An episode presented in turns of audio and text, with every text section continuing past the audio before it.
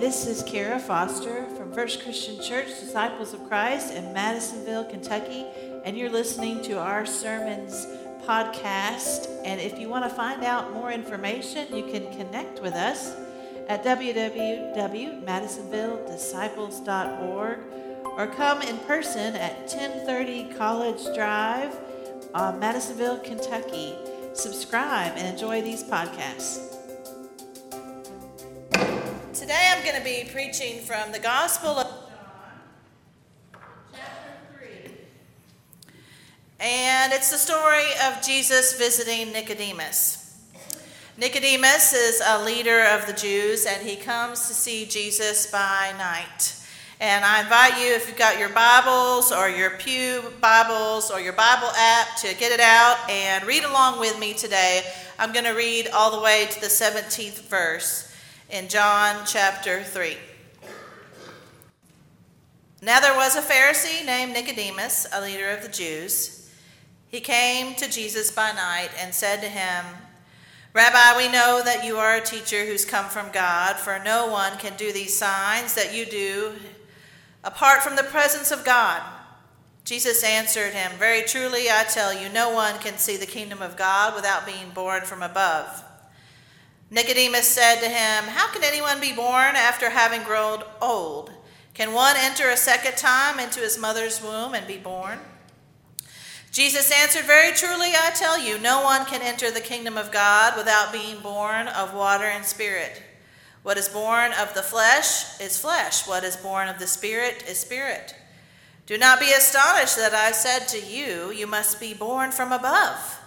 The wind blows where it chooses, you hear the sound of it, but you do not know where it comes from or where it goes. So it is with everyone who's born of the Spirit. Nicodemus said to him, How can these things be? Jesus answered, Are you a teacher of Israel, yet you do not understand these things? Very truly, I tell you, we speak of what we know and testify to what we have seen, yet you do not receive our testimony. If I have told you about earthly things and you do not believe, how can you believe if I tell you about heavenly things? No one has ascended into heaven except the one who descended from heaven, the Son of Man. And just as Moses lifted up the serpent in the wilderness, so must the Son of Man be lifted up, that whoever believes in him may have eternal life. For God so loved the world that he gave his only Son so that everyone who believes in him may not perish but have eternal life. Indeed, God did not send the Son into, God, into the world to condemn the world, but in order that the world might be saved through him. Nicodemus. He was a leader, a teacher, a Pharisee. Pharisees were Jews who tried to live their life in complete covenant with God. They tried to live their daily life as if their bodies were the temple. Every question had an answer, every I dotted, every T crossed. Even though we often see in the Gospels that Jesus bumped heads with the Pharisees, Pharisees aren't bad people. They were trying to live their life in covenant with God. These are the A students. These are the rule followers. When Jesus heals a woman on the Sabbath, they get mad at Jesus not because he has healed her, but that he broke the Sabbath day of rest law. And Jesus says to them, Look, if your ox is in a ditch, you get your ox out of a ditch. In other words, you help now. For Jesus, it seemed that they were so consumed with the letter of the law, they had forgotten about the spirit of the law in the first place. Nicodemus, he is a good guy, respected leader. He knew his scriptures backwards and forwards. He tithed. He never ever skipped synagogue to play golf on a sunny day. Nicodemus was a good guy, and he had clearly heard about this Jesus. You know, something that has always helped me to try and understand the dynamic between the relationships between Jesus and the Pharisees is that um, a little bit of history, because in the year 70, the Jews would revolt against the Roman Empire. And the Romans would respond by totally wiping out, killing so many people, and they destroyed the beautiful temple in Jerusalem. That still, the remnants of it still stand today. But that was in the year 70. That's just 40 rough years after where we are today with Jesus and Nicodemus.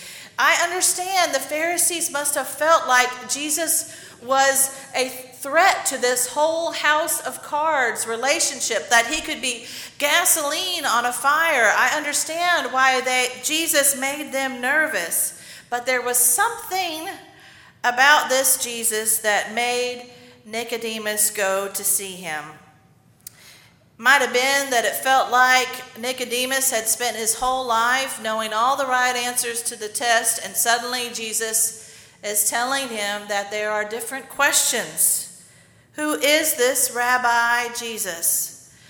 On the cover of darkness, Nicodemus goes to see him. Scholars of John's Gospel will point out to you that everything John writes is significant. Everything has meaning and a hint at a double meaning. And so we should take note here that Nicodemus chose to visit Jesus in the darkness. Why do you think Nicodemus goes at night? Is it symbolic of Nicodemus's own spiritual darkness, the questions, the searching he has in his heart? You know, when life gets sad or hard or complicated, our sleep is often the first sign that we are stressed. It just wrecks our sleep. You can keep yourself busy during the day, going and doing and distracted, but when you try to put your head on the pillow at night, that's when the thoughts come.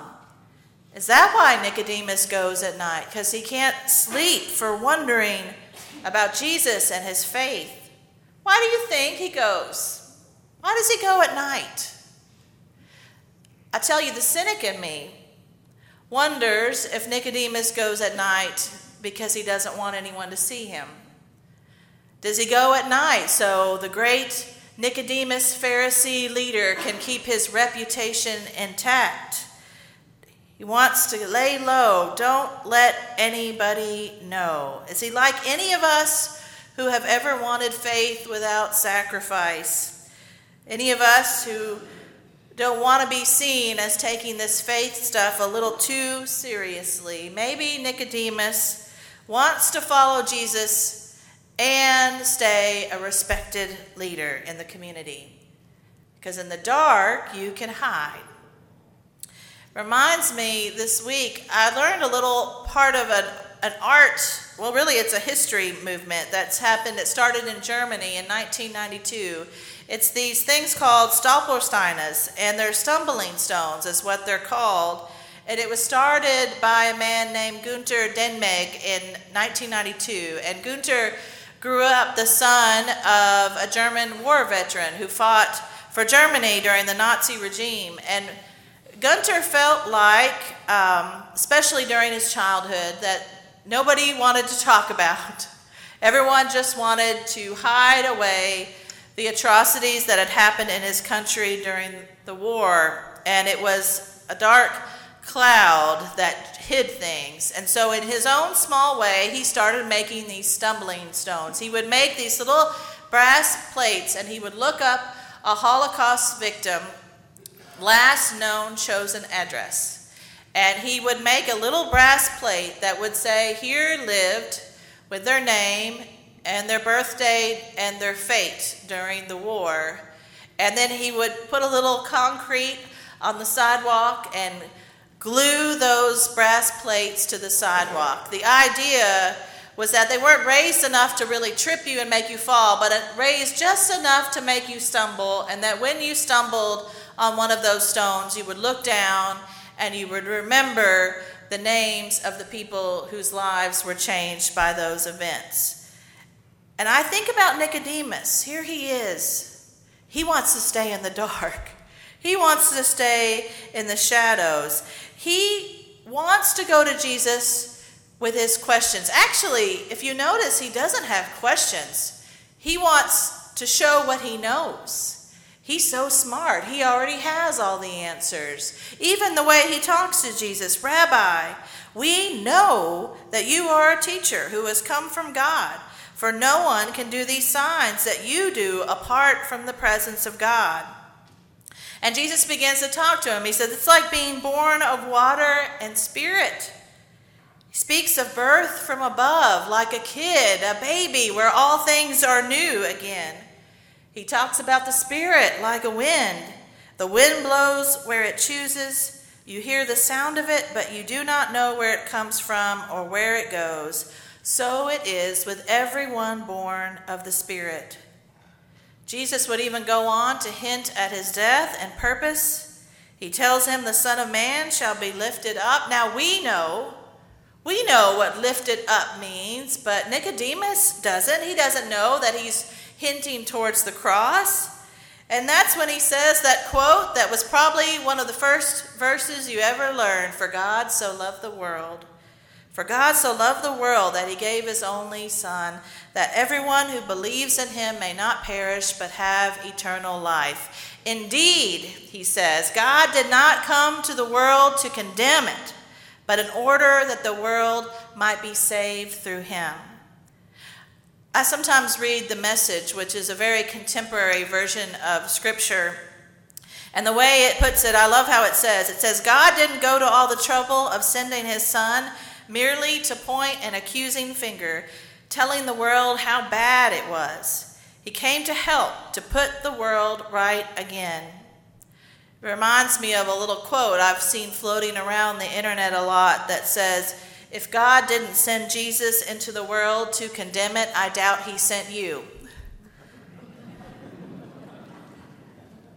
For God so loved the world. Jesus uses all kinds of images to help Nicodemus understand, like being born from above, like the windswept Spirit of God. He even hints at what is to come with his own life to suffer and to die, and he talks about his purpose in the world. For God so loved the world to love the world that he sent his son. And all that Nicodemus says after all that is, How can this be? How can this be? The guy with all the answers only has a question. How can this be? That's the last thing he says in that conversation with Jesus. I got to admit, it's not quite the Hallmark movie ending that I really like to have. If I were writing the story, it would have had Nicodemus saying, Yes, Jesus, I will follow you. I am a new disciple of Christ. And then cue the sunrise coming up on a new follower of Jesus, the light of day shining. But that's not how it ends. Jesus says all of that to Nicodemus in the dark of night, and all he says in the midst of that conversation is, How can this be? Nicodemus, the guy with the reputation to uphold, the guy who's so smart, the guy with all the right answers, he knows everything. Even thought he could walk up to Jesus and tell him what he already knows. Anyone know anyone like that? Anyone maybe even recognize themselves a little in Nicodemus more than you care to admit? Maybe you were the type of kid at school who hated to raise your hand to ask a question because you hated to admit to the entire room that you were not understanding what was happening. Maybe you hate, absolutely hate to ask someone for help to say, I can't do it on, on my own, that I need help. Maybe you're the type to want to keep up appearances even when the world is on fire around you. You're just going to try to put a brave face on and pretend everything's fine. I remember a little moment from my own childhood. I have this distinct memory. I was swimming at the beach with a friend on vacation, and the waves were getting pretty high. And some of the adults that were with all of us kids there said, Hey, you better hold on to one of us. These waves are pretty strong and pretty high. And my friend immediately grabbed on to her dad standing near her, and he, I said, Oh, no, I got this. I'm good. You probably know where this story is going to end. Next big wave came. I got pulled forward. I didn't know which way was up and which way was down. But the truth is, I wanted everyone to think I was strong enough, that I was tall enough and strong enough, and I was not scared of those waves. And it wasn't true. I think I understand Nicodemus. He thinks he's supposed to have the right answers. Faith for him has always been about the right answers, and he likes feeling so right. After everyone in his house has gone to sleep, he sneaks off in the dark to talk to Jesus, and he hears, For God so loved the world, Nicodemus. For God so loved the world that he sent his son. You know, I remember a Presbyterian minister, and you know, they sprinkle in their tradition and he was baptizing a toddler, about two or three years old. And this minister said, just as he had his hand up and he was about to put the water on him, and he was in the midst of saying, In the name of the Father and the Son and the Holy Spirit, and the child just lit out into the room, uh oh, uh oh, just as he was being baptized. And I have to admit, that might not be a bad reaction to a baptism. Because you can't follow the light of the world by hiding in the shadows. And you know, we might think that's the very end of Nicodemus, that he stumbles on back home in the darkness where he came from. But actually, we hear about Nicodemus one more time. It's in John chapter 19. And at this point in the story of the Gospels, Jesus is dead. He has breathed his last on the cross. He has died a criminal and in shame. His own disciples are scattered and gone. The crowds that loved him, oh, they are so long gone. Nobody's there. If you thought it was embarrassing to be seen with Jesus before the cross, nobody wanted to be around him after. But Nicodemus, Nicodemus is at the cross with spices to help bury him. And he's one of the people who helps take Jesus' body down for the tomb. He was there.